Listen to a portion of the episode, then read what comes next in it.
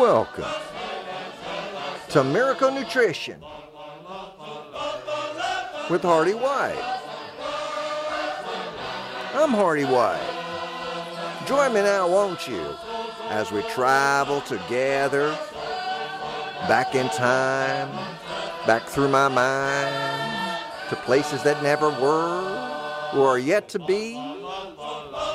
And I tell you stories that don't have a point or an ending. And that way, you won't feel like you're missing anything. Oh my goodness, it's just so good to be together, isn't it?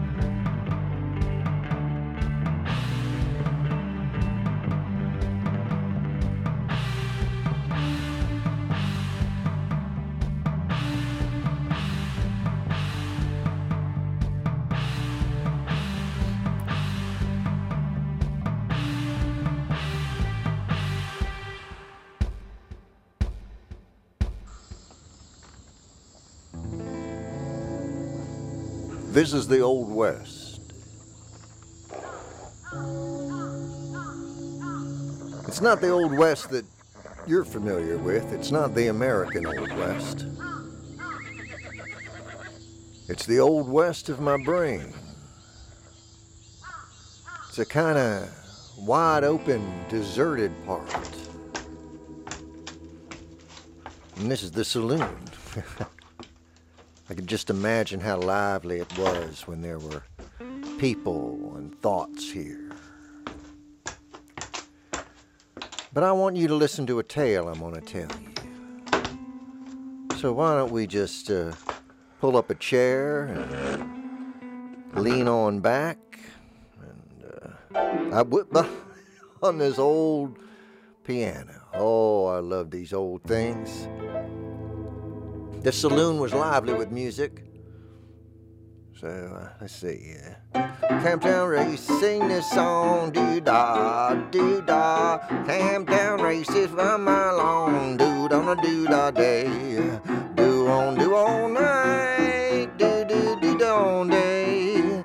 Camptown races do their song, somebody's do the way. The people would all gather here from the town and they would sit around and drink whiskey out of bottles that had corks in them. And then they would play cards. They used to like to play things like old maids or uh, one of them was Uno, and you'd need a special deck for that or Rook, and they would bring their own cards. And sometimes this thing that was supposed to be a pastime, a game, would turn into something more like a war. And when that happened, everything changed. And when everything changed, that's when everyone left. Because the peace had been violated, something had happened. They weren't able to play games together anymore. There were now conflicts and small battles everywhere. And so at first the townspeople didn't want to give up and they sent for someone to help.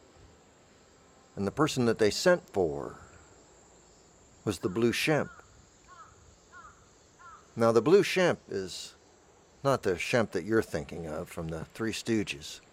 I mean, he looked like that, except he was blue. And he was blue because of a, a genetic thing. It was like the blue Fugates of Kentucky.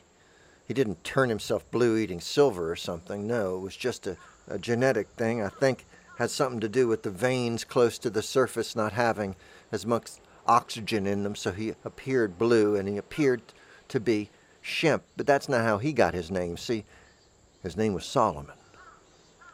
And the Hebrew for Solomon is Shlomo.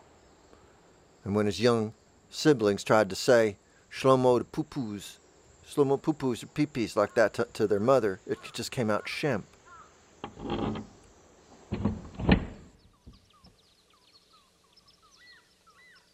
It took so long for the uh, telegraphs to get out in those days because they had to run them across a big plain. And uh, then they had to take them by horseback. And, and, and all this for a telegraph when they could have just mailed a letter, you know, because that's how close they were. And it was, but they lacked the technology so much that they thought, oh, I, I want to use that, even if it takes as much effort as just writing a letter because I want it to go through electricity. I want the Blue Shemp to know that there's real trouble in this settlement, because that's what it is. There was nothing here, and there was no invitation for any thoughts or people to come here to this part of my mind. It's peaceful. It's where I don't permit kind of the normal worldview to come in. You see what I'm saying? By that time, Shemp was on a train. And he was on his way to that settlement in my mind. Because I invited them there. The people had invited them there. They had begged him to come protect them. And when you do that, when you invite a protector, you get what you get. And you get all the wild things of the imagination. I was looking for answers. So I called the Blue Shemp. And it came to our town. And he was wearing Levi's. Levi's. And I thought that was snazzy. And I said, Blue Shemp, the reason I've called you here is because in my imagination things have gone wrong. Ordinary card games, things that I do for amusement, have started to oppress me. And that's because I got them from this outside world, this world that I wasn't even asked to participate in. And it's sort of oppressing me. You see what I'm saying? And so it got to the point where things got violent. And I was attacking myself internally. And I was doing this because I knew I didn't fit in to the rest of the world. I couldn't figure out what the rules were from a very young age. I felt alienated, and so I headed off into what I thought was just desert, you know? I'll start all over again. I'll start all over again very far away. And so I retreated into my mind, into empty areas. And slowly things crept in. But the things that crept in, they weren't original. They were from that world I was running from. Do you understand? And so I needed something. I need something to believe in. I needed some place to stop for a while and just think and collected myself. I needed an identity. And, and that's why I came to this old west town out here with the animals and the creatures and all the strange things. I think that's an elk. And that's strange. It sounds like a dude going, uh, but it's an animal. And I find that's, uh, I don't understand anything really about the outside world. And my inside world, that's only a shadow of it. So, how can I live in something that's just a sort of a cartoon shadow version of the real thing that I can't see? I'm living in a dream of a dream. So when I'm asked to run a little town or something and be sheriff, I can't do it. I have to send for someone, and I sent for the Blue Shemp. I didn't know what type of person he would be. I knew it wasn't the real Shemp because this wasn't reality, and that person, Samuel Howard, was long dead. He's just uh, like an icon, a picture, something I saw somewhere. It came to life inside of me. And that happens with almost everything I see. I've got to sort it all out. This place is strange to me. And I realize I'm ultimately alone. And it frightens me. Because even alone, I'm uh, surrounded by strangers. Hello? Is there someone here with me? I think that every week when I speak on the radio. Hello, is there someone here with me? I feel like someone's listening. And I'm performing as if they are. It never stops. The performing never stops. When I was very little and I was afraid, I knew that the thing to do was act a certain way. Maybe act like a little clown. Maybe get some laughs or something. Do a funny voice. And if they're laughing, they might not be hurting you. And you might not be able to figure out what's going on. But if you can make them all laugh, ah, that distracts them. And maybe they won't notice that you're lost completely. Oh, when they tell me something on the first day at a job, I knew I wasn't going to remember it. And I knew by the second day they'd be mad at me because they'd think I already told you that. And I'd have to tell them, yes, but as you were telling me, I was terrified I wouldn't remember, and so I didn't. Now, if you tell someone that, it makes you seem useless, and they might cast you out. And so you have to pretend you know, which is dishonest on top of being potentially stupid. And that's the way you feel. So you want to be able to telegraph somebody. You want to be able to walk into maybe the post office or something and see a sign, one of those like, have gun will travel, have something will travel. Somebody's going to save me. There's going to be a hero or some icon or something that's going to come give me direction. And maybe they'll even recognize it. They'll say, oh my gosh, you're exactly right. I've been going through that thing too. It's just like the ugly duckling. He's really a swan or whatever. And the other swans recognize you and they say, hey, the problem isn't that you don't fit in with the ducks, there's swans. But you know what? Maybe there aren't swans. Maybe there's no such thing as a swan. Maybe that's an ugly duckling's uh, way of having hope. And then they never show up.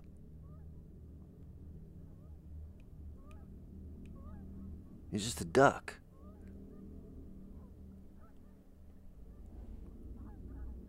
I'll start my own ducks. That's what I do when I retreat to my old western town.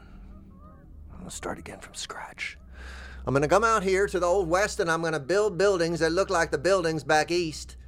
Ah, back east, I haven't figured it out. I'm so scared of everything I ran. I ran from it.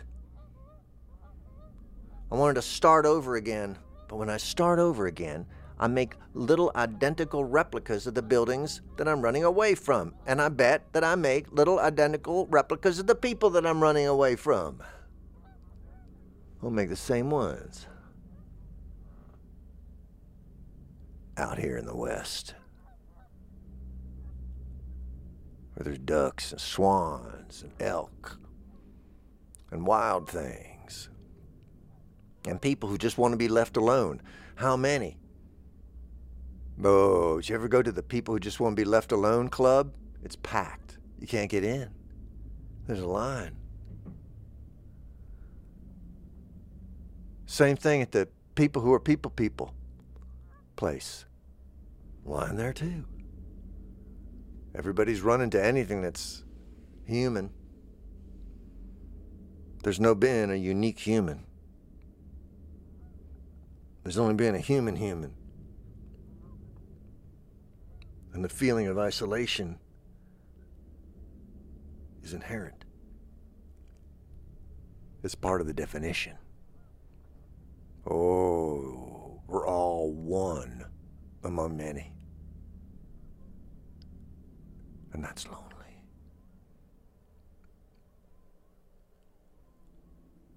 Beep, beep, deep, deep, deep, deep, deep, deep. I'm calling the Shemp. I forget how to do it. And I'm thinking, trying to think of SOS. So I go, well, the S I can get. Do I call him Blue Shemp?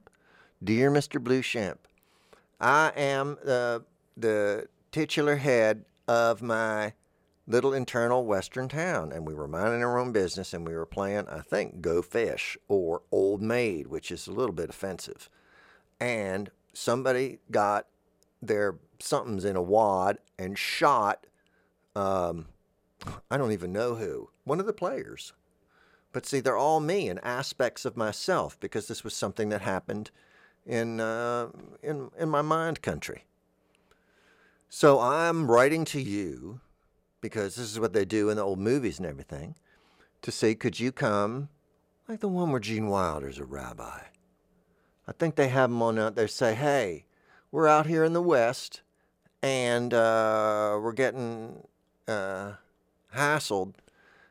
You know, I, I think I'm mixing up Shane and something else, but uh, Rabbi Shane, Rabbi Sh- or something. I don't know. Um, he goes out there, Gene Wilder, and he says, I'm your new rabbi, and I'm a bit of sheriff.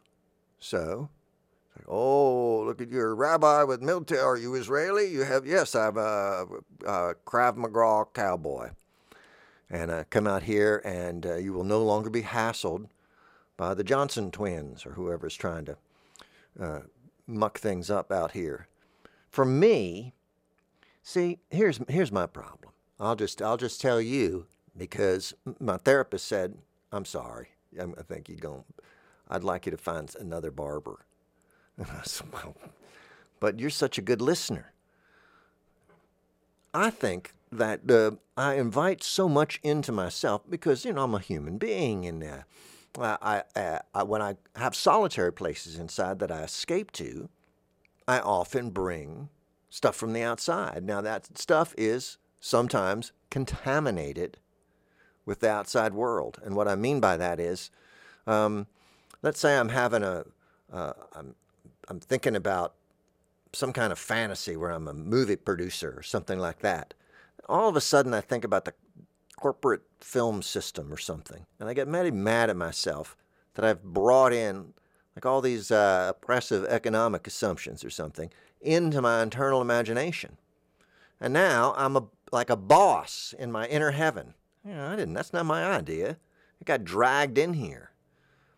And I've had to sort through my dreams like crazy because I've just coming up in our wonderful culture, I've wanted to, to do and be so many things that I realize now, oh no, I don't want to do or be that. Here's something uh, sort of meta to consider, and that is this. Think of my little old Western that I just performed for you. Thank you, Hearty. That was interesting. You're very welcome. It felt experimental. It was. Now, are you going to take it and sort of uh, craft it and hone it and clean it up and make it something even better? For what purpose? For maybe doing it on a bigger scale or something. No. No, why would I do that? We've already had this conversation. No, I'm not going to probably do that. And the reason I won't do it is because uh, this is uh, other people's assumptions about how you do things. But it could be better. What do you mean by better? I don't understand that. I don't think what you mean is better. I think what you mean is different because that's what we often mean by better is just different. Better is a strange value judgment, and it is relative to so many things.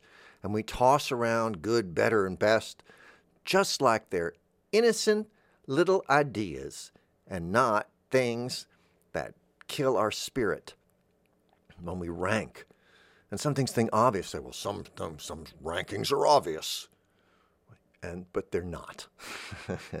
they're obvious if you eschew nuance. If you are afraid of uh, looking at things carefully. Now, I had this revelation when I examined a book by the father of eugenics, which is a bad thing, Francis Galton. It's not all he did. You know, he was a renowned scientist who did a lot of things that weren't about uh, making people making better people, basically. And but it stemmed from this idea. And the reason I know this is because one of the first books he wrote was called The Art of Travel. And what he did is he wrote about how uh, what were the best ways to do certain things when you were traveling. Like if you had to survive or something, what's the best rope? He did sort of early product uh, evaluations and buyer's guides kind of thing. He was the first person to do that. But he was doing it to evaluate things. What's the best way to kill fish if you're stuck this way? What's the best way? And they were all this, and they were very obviously opinionated and strange. And it was this compulsion to order the world and rank it so that every person and everything was sort of ranked from you know one, 0 to 10 from good better best and when you do that and you start to incorporate people and then of course it goes south very quickly because you just extend this philosophy to everything and you're ranking everything you're ranking behaviors, you're, you're ranking all sorts of things all the time based on what? I don't know. Assumptions, preferences that come from who knows where. And then uh, sort of impose that on everything and insist. And so when I do things on the radio, you know, there is this idea that they're sort of like not as good as something that could be more polished or that was uh, designed for commerce to be sold. And that's why that stuff is so good because uh, people are getting paid. And so they have to do a lot of things to justify the money. And uh, there's not a lot of room to do things that don't seem like the best way of doing them. And often, uh, crazy people with nothing to lose are the only ones who can do proper experimenting. And I am left alone here on a corner of the radio where I can goof around and speak to you directly and tell you about ideas I'm having without any kind of a, a point to it. But you know, be very suspicious of points. You know, what are you getting at? Because if, if there's sort of like if you're paying for something or somebody's has your attention, they're their point is is going to have to be beneficial to somebody. That's just the way it works. So you wonder, what am I being what am I being sold today? And I really don't. I don't think I'm. I think I am selling you things, but I, I don't know what they are. They're just my assumptions too. They're going right up, but I don't know what they are. See, I'm. That's a good thing. So I think that exempts me from any kind of, uh, you know, there's no malice, let's just say, and there's um, no expectations other than using this medium, and they call it medium because it's never well done, to communicate to other human beings and to express something about this experience and the voice can do that very well, I think. Often, when we hear voices on the radio or reading us a, a book on, they're not on tape anymore. What is it? Just they say audiobooks, um, spoken word books. Chapter 3. Terry took the small piece of paper out of his pocket and looked at it again. Nothing, that sort of thing. You've got that. Then you have things on the radio that are well done. I called Jim a second time. This time there was no answer. And that kind of thing. And there's nice music and stuff like that. Beautiful. I wish I could do that. But see, I'm exempted from that because of my, I'm not able to do that. you, you wouldn't hear me over there on the radio. But you do want to hear people that can't do it well too, or something like that. Uh, it's not really well. It's uh, like I said, it's just different. There's some different ways of doing things that you don't get a chance to hear all the time. The same as with food and cooking and things like that. That's why it's great to be with home chefs and things. There's just stuff they don't serve in restaurants. Some restaurants might be hip to some things and you go, oh, we're going to serve, you know, some crazy comfort food. But a lot of times, the things you make at home aren't the things you get out. Maybe there's no so called value in them. So just for a minute, like unrank things. And I, when it's done for art, it's just absolutely wonderful and brilliant and freeing. You know, so you can't. There's, you know, things are what they are, and uh, I'm not saying everything's equal. They work or they don't work, and the proof of the pudding is in the tasting. So you know, if if there is poetry that everybody agrees is not doing it for them or makes them feel nauseous, that is what it is. There's nothing you can do about it, right? But there's, it's also true that uh, who wants to test that? You know, if you're a poet and you want to get in a magazine or something, you you you just you don't want to you know bump right up against people's limits because you want to get in the magazine and everything. You don't want to be that much of, and then you know if you don't get in and you you sound like a crank, so they don't get me. I'm too much. Oh, it's a trap isn't it? Because it's the wanting to get in in the first place. It's the uh, it's all the, the gatekeeping and everything that causes it. If we just if it was just okay to just do stuff for your friends, that'd be amazing. I wish we could get there. But then there would be no movies. I don't know. I think do we maybe we need movies because we're we're just a crisis of the imagination. Maybe all the things that we're in love with are like medicines. But if I don't have my medicine of cinema, I shall go mad. Well, you know, I mean, people did live without it for a really long time, and I don't think their experience was diminished. And it, it does seem a wacky thing. And, and it is sort of like uh, withheld from us largely. So you have access to, to watch these little things on your pocket watch or whatever, or on your square at home. Like a proper movie screen, you, know, there's Got to have access to it. Costs a lot of money. And it all costs money. Mm, there ain't nothing free anymore.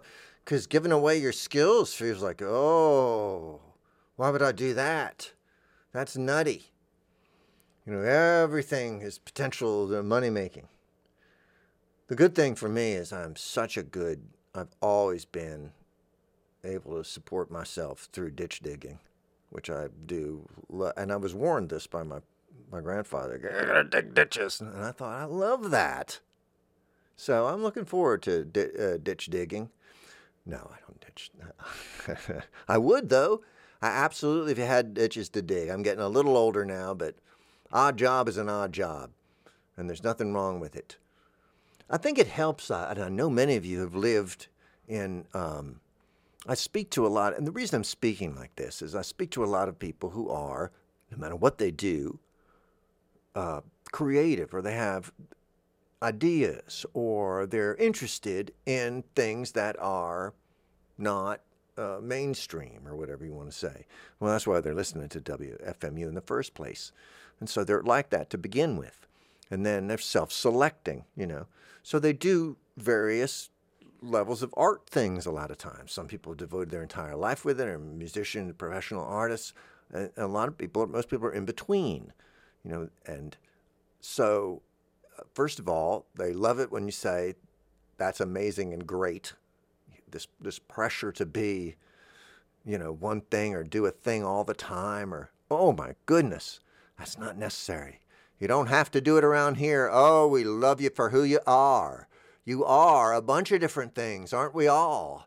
Oh, our roles change all the time. We're different things to different people. I might be an artist to you, but not to another person. I might be a chef to one person, but not another person. I might be a friend to one and not to another. Oh, my goodness, we do a lot of different things, and I think that's wonderful. And I'm just here to remind you, not that our the culture we live in is horrible or anything like that. I'm just reminding that that uh, soul crushing feeling that you're getting, where it's coming from, and to uh, to know that that isn't the best way to to live, really, because there is none. You just do. Uh, evolution bears me out. Whatever best is, is best at the moment. It might be t- worst in two seconds. It, it's all a very uh, intricate dance. You can't rank it. It doesn't work that way. It isn't a ladder. It's a big, weird, vibrating web. And so, you know, tell me where the top or bottom or side of that is. You can't. And uh, it's we're all bouncing along like that. And old Hearty White, he's like that fella. What was the wagon train? I was watching that for a while, and there's a guy on that. Cook a guy who cooks beans and stuff or whatever. And um, he's uh, you know, he, he's not as doesn't have as many skills as some of the others, you know, but they give him uh, dignity, and sometimes he he saves the day. One time he saw a ghost and saved everybody. So he's played as a simpleton, but uh, you know, one that can often help out, like your dog, and that's how I see myself. It needs, I think, really, we need all types, and too often, everybody is, you know, it just stinks of gifted. A lot of times on on entertainment, you know, I don't know. I can only handle so many people who are just uh, not like me that I would like to see sort of like a uh, just a kind of goofy, rambling dullard uh, once every once in a while. That's why I started on radio.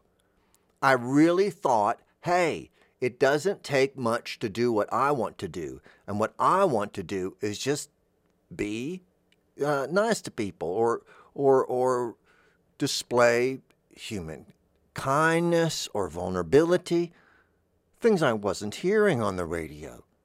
I just wanted to go on and be sweet and tell people I love them, that kind of thing. Be comforting. There's nothing wrong with that, I don't think.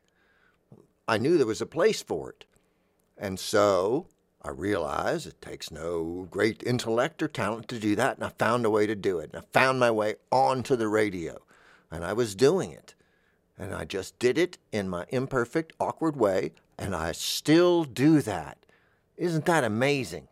There's still someone letting me do that because I think there's not really a lot of competition. And the reason there isn't a lot of competition is because uh, there's not a lot of call for it or something, which I just can't imagine. But I suppose there isn't. And uh, in a way, I'm happy.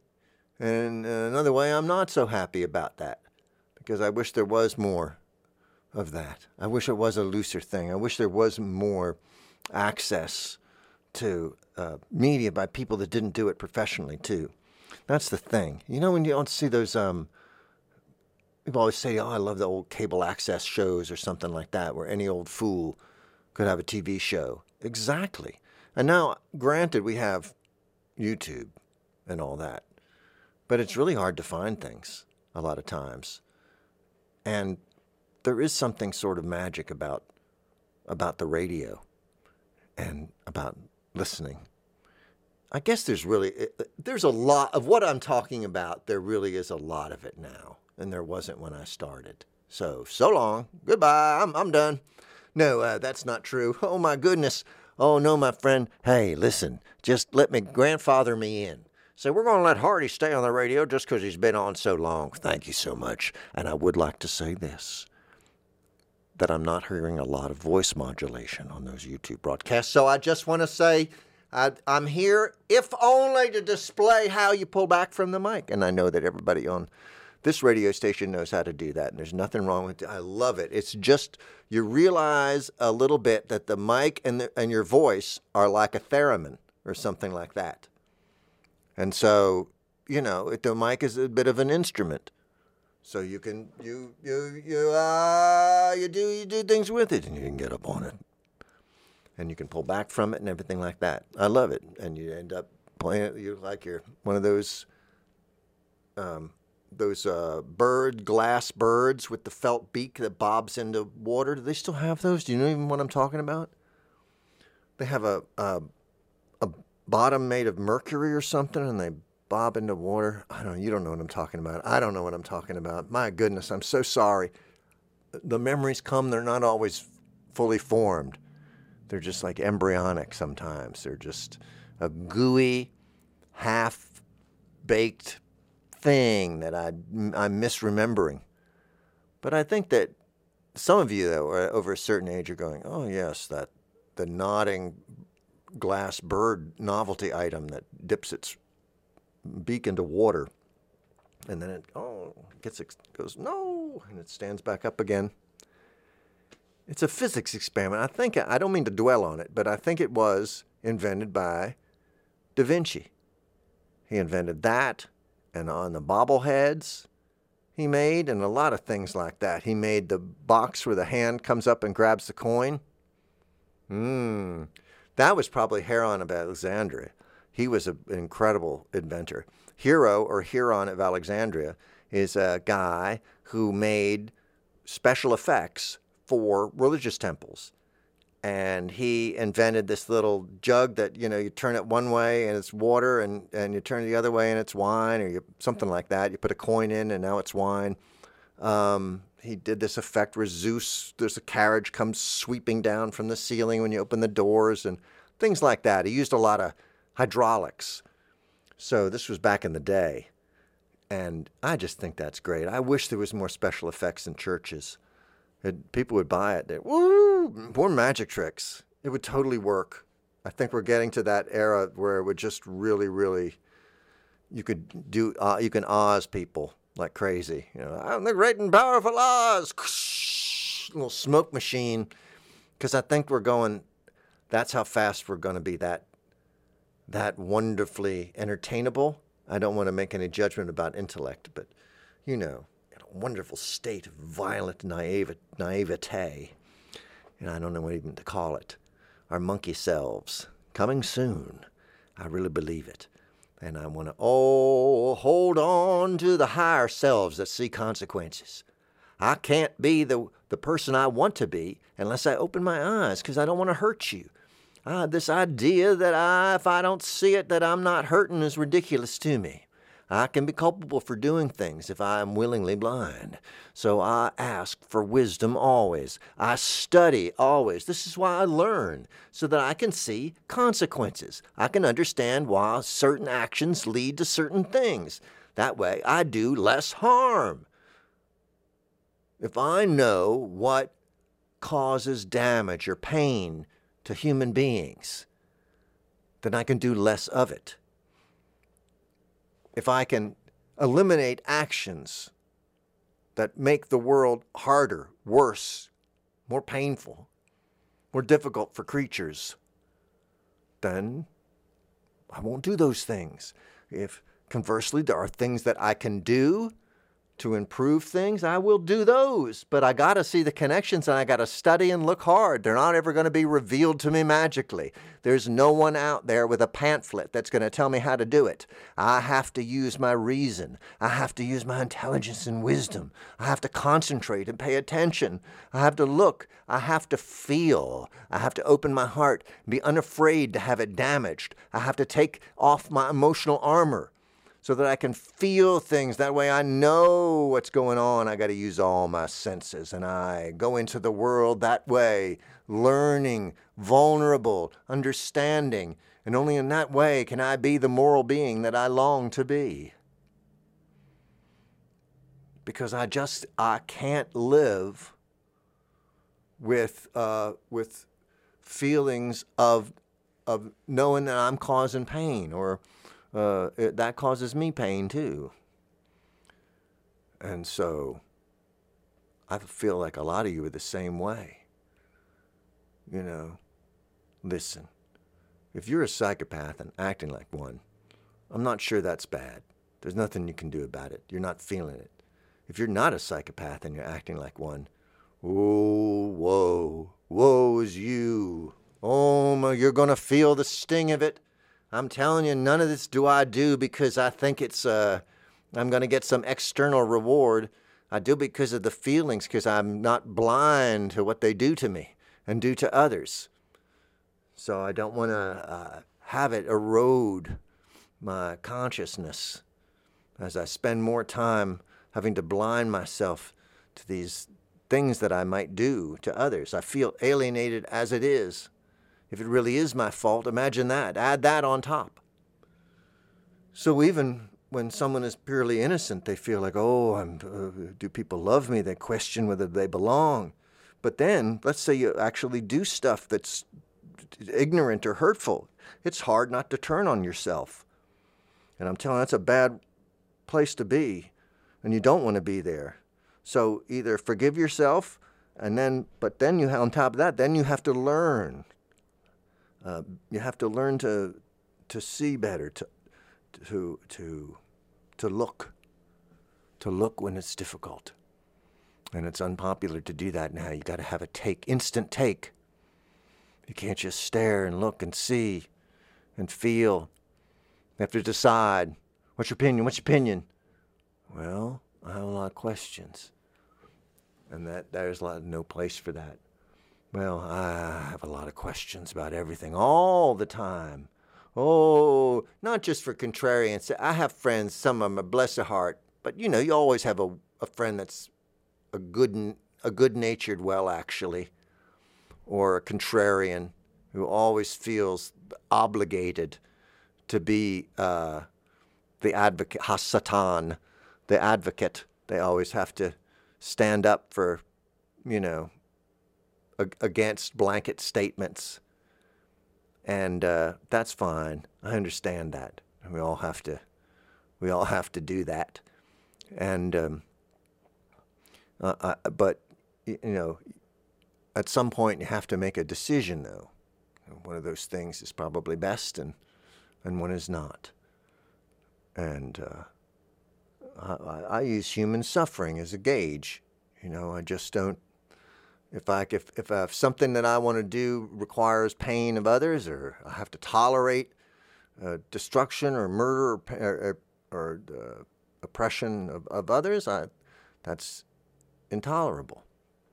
And so we uh, forge ahead and find a way to gather all our beautiful creatures and all our siblings together, all humans at least. Oh, my word. Is that so hard? I'm reaching out to you. I'm doing my little radio westerns. And I always am, am pleading that um, find it in your heart to feel for others and understand these strange worlds and realities that we've created that alienate us from each other and estrange us from one another and make us feel our differences acutely and keep us blind to our similarities. And uh, we are inured sometimes against the, the sufferings and uh, used to the cries. But we will not be destroyed by uh, facing these things. They are, they are difficult, but they are reminders that we need to act. And that thing can be small, no Herculean acts necessary. Small movements of the heart are enough. You know, inch yourself clo- closer every day, you know, to being able to understand uh, what's going on, understand others. Some things are, you know, hate directed at you, intolerable. Not much you can do about it. No requirement to be a stoic uh, Zen monk. You, there's, we react and we do all sorts of things to preserve and defend ourselves. That's reality. And bless you in your battle to survive and stay alive. I'm with you there. I don't know what to do either. And so, uh, go back to the funny part. I will, and go back to why Shemp is blue. So it's a blue picture. And I know that, that when I'm saying blue Shemp, you're also seeing Shemp Howard's face and then it's colored blue. And you go, that's a blue Shemp. What is it? What's a blue Shemp represent? It's a kind of Shane. It's a kind of spiritual Shane. And that's what we're all looking for. It isn't really God. Could be anything. Our spiritual Shane could be, you know, our hobby or something that we think is going to come and transform our life and make it uh, chase away all the all the negative things.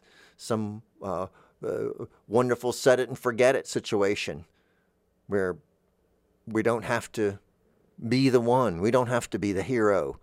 We can hire him. He'll come in, he'll ride in.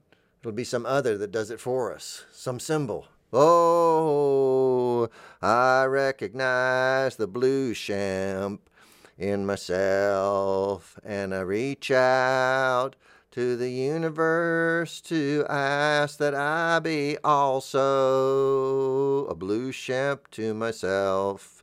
I am he. Oh, oh my goodness. Yes, I tried to I was singing there and I said, try to make it sound not like something you've heard before. And that's very difficult. So uh, that's why, where'd you get that strange way of singing, Hearty? That's usually what's going on. I'll be in my head, I'll say, here's some, this sounds like a good note to sing next. And then another part of my brain will go, no, don't. In fact, do this one. And that's how I do it. So I have a, a way of messing up as I go and that's a I call it a variation generator, and it ge- generates behavioral variations. You know, just kind of uh, randomly, and that's good. There is no real randomness. You know, it's not really random. It's just a really big pattern you can't see. So I just relax and uh, flow with the river. I am a driven leaf, except that no one's driving. Ooh, it's like a runaway bus in one of those movies. Who's going to hop on me? Oh, don't try to save me. Let me careen through the streets of San Francisco. My uncle lived in San Francisco during the time that they were filming the series The Streets of San Francisco. And he told me one time, you know, sometimes in the streets of San Francisco, they film the streets of San Francisco. And I said, Really? And he said, Yes. Because there's nothing like the streets of San Francisco. And if you're going to call a show the streets of San Francisco, it can't be like WKRP in Cincinnati, where the opening, of course, is Cincinnati, but the rest of it isn't. The rest of it's all shot in Hollywood. No, it can't be like that. It's too recognizable. If I was going to call something Hearty's Old Western Brain Town, that's where I've got to do it. If I'm going to call it a thing, that's where it has to be. Oh, if this is going to be some strange radio of the twisted mind, then that's where it's going to have to take place. We're going to have to do it on site. There's no way to candy coat it. Oh, we can't go take this into the studio and make it more real. It's never going to get more real. It's coming to you right from the source. You are drinking radio milk from the cow's udder. That's what you're doing. I'm squirting it right into your mouth because you don't want to have it all. I would like it cooked and put in a box first. No, no, raw milk. You heard it here. You're, I know what you're doing now. Oh my goodness, I feel the joy that's coming and rising up in you. And he said, I love it. Oh, you're you're you're killing me, Hearty. And I think you you mean killing me like I'm like the opposite. Yes, all right. You're keeping me alive. I'm keeping you alive. You're keeping me alive. That's crazy. How are we doing this? Who's holding who? How are we flying? I don't know. Who's got you? Who's got me? That kind of thing. Oh no, who's got you? They say that to each other. These two characters that have the same voice that I'm doing. But that's the way it is. It's, it's a mutual things things cause one another, but sometimes we can't see where that is, you know. So so one person does like another person first. But ideally, it feels like it happens simultaneously. And then there's suddenly just like. So, my friends, I hope we have made a connection. If this is your first time listening, I'm not sure what to say. You'll ask other listeners, is it always like this? And they go, it is always like this in that it is not. So, I don't know what to say to you. Oh, it's a ride. Oh, thank you for joining me on the ride for so long. It's been great. It's like I say, could you hop in the car? 11 years ago, I said, hop in the car. Will you just drive with me somewhere? And y'all went, sure, where are we going? And I went, and I lied, I think. And we've been driving ever since. And every once in a while you go, ah, where are we going? And I'll just giggle and keep driving. And I love that. I think that's been our relationship the whole time. And you've probably, many of you have stopped asking uh, where we're going. And you just like being together. And I do too. Oh my goodness. People use the word blessed a lot. I don't, I feel just uh, lucky. And lucky just means that I can't quite see or don't want to see the connections between what I've done and what's happened to me. And that's kind of silly you know? But for some reason, we'd like the good stuff to be a surprise. So I just, I don't know what a lot of good people say. I don't know. I just feel so blessed. It's like you're a nice dang person. That's why I have. Why do I have all these friends? Because you're sweet. Little friends are doing that all the time, acting surprised. You know, I'm just so lucky and blessed. I don't know that that's it. I think that really people like you because you're likable and kind and generous. So I'm always saying that to other people.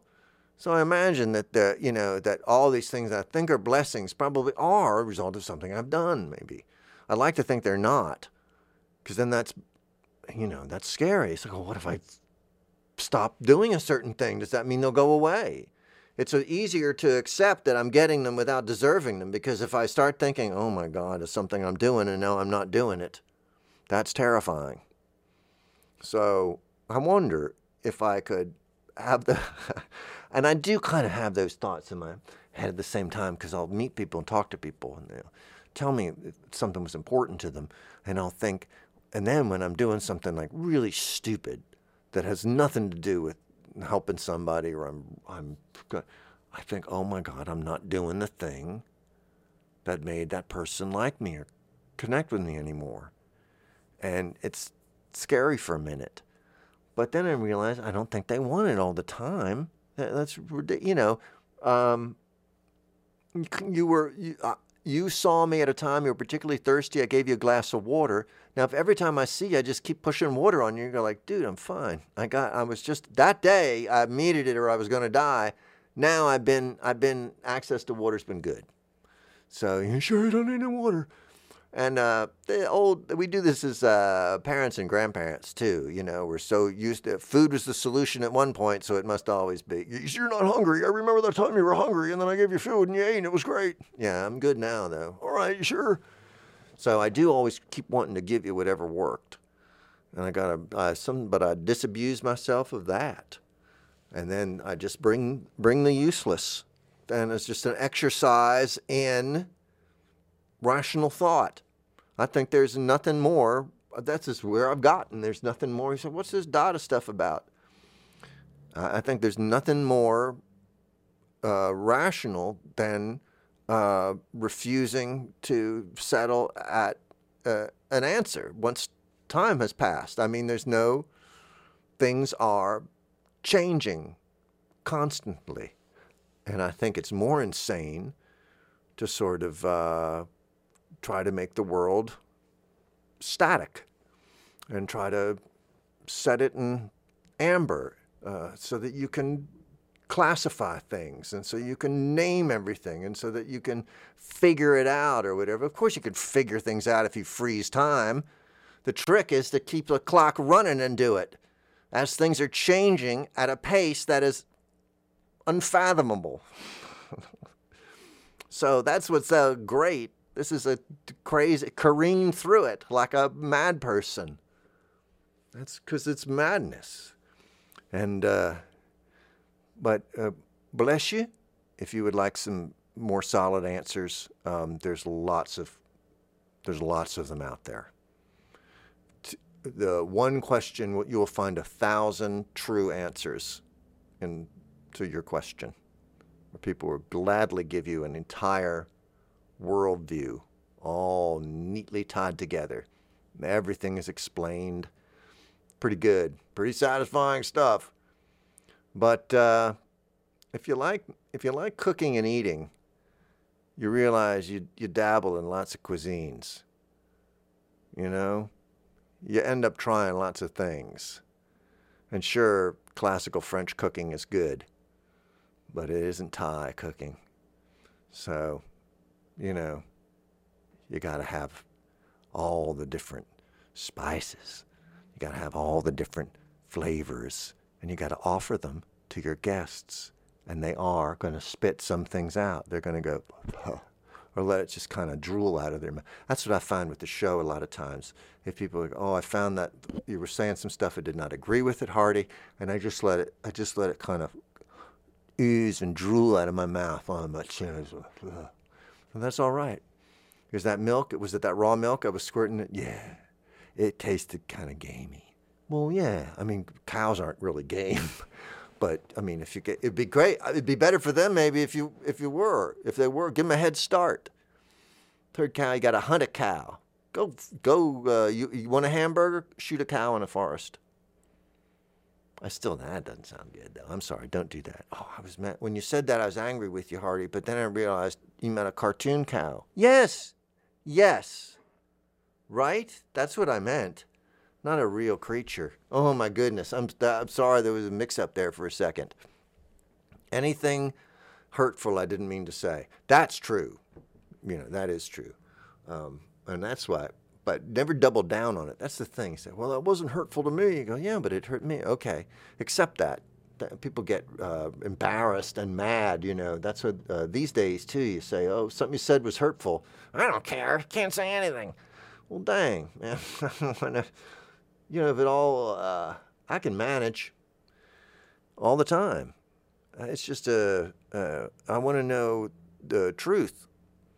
I don't want people to lie to me about whether I'm, they, you know, accept something I've said or not, or they've I've hurt them or not. Don't lie about it. I want somebody to be hurt and then lie about it. I'd rather them say the, the truth, so that I can, I can learn and become more aware of others. I always welcome that. I'm always uh, discovering more and more about my worldview, what all my assumptions, all this the crazy fiction that I've created to explain things, and that I've dragged other people into. And so I really, really try to see things clearly, and I personally do it with absurdity.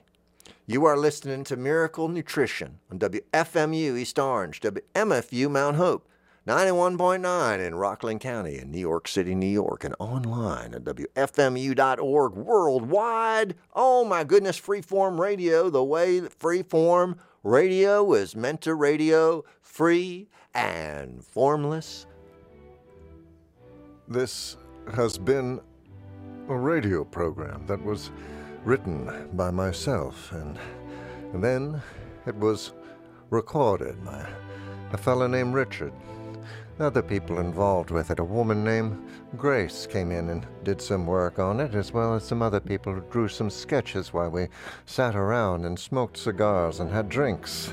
It was a jolly time, and we worked together on a project that we all felt wonderful about. Then there was a chap named Chuck who would draw things and show them to us, and we'd build them out of clay. And the clay was brought to us by a woman named Roberta. And after that, there was fireworks, and we had sandwiches. We loved it all. In those days, people wore their trousers wider and then more narrow again. It seemed as if things would change all the time. But then things changed once and for all, and the lovable family of Hearty White and all his friends came together, and one of them is actually named Baruch Spinoza. If you can believe it, like the philosopher, that seems to me a joke. Is that some sort of joke? intended to be. Then there's a fellow named, uh, well, that one's named Butchie as well. And then there's a, a guy named, uh, his name will come to me in a minute, Lou, or Lewis.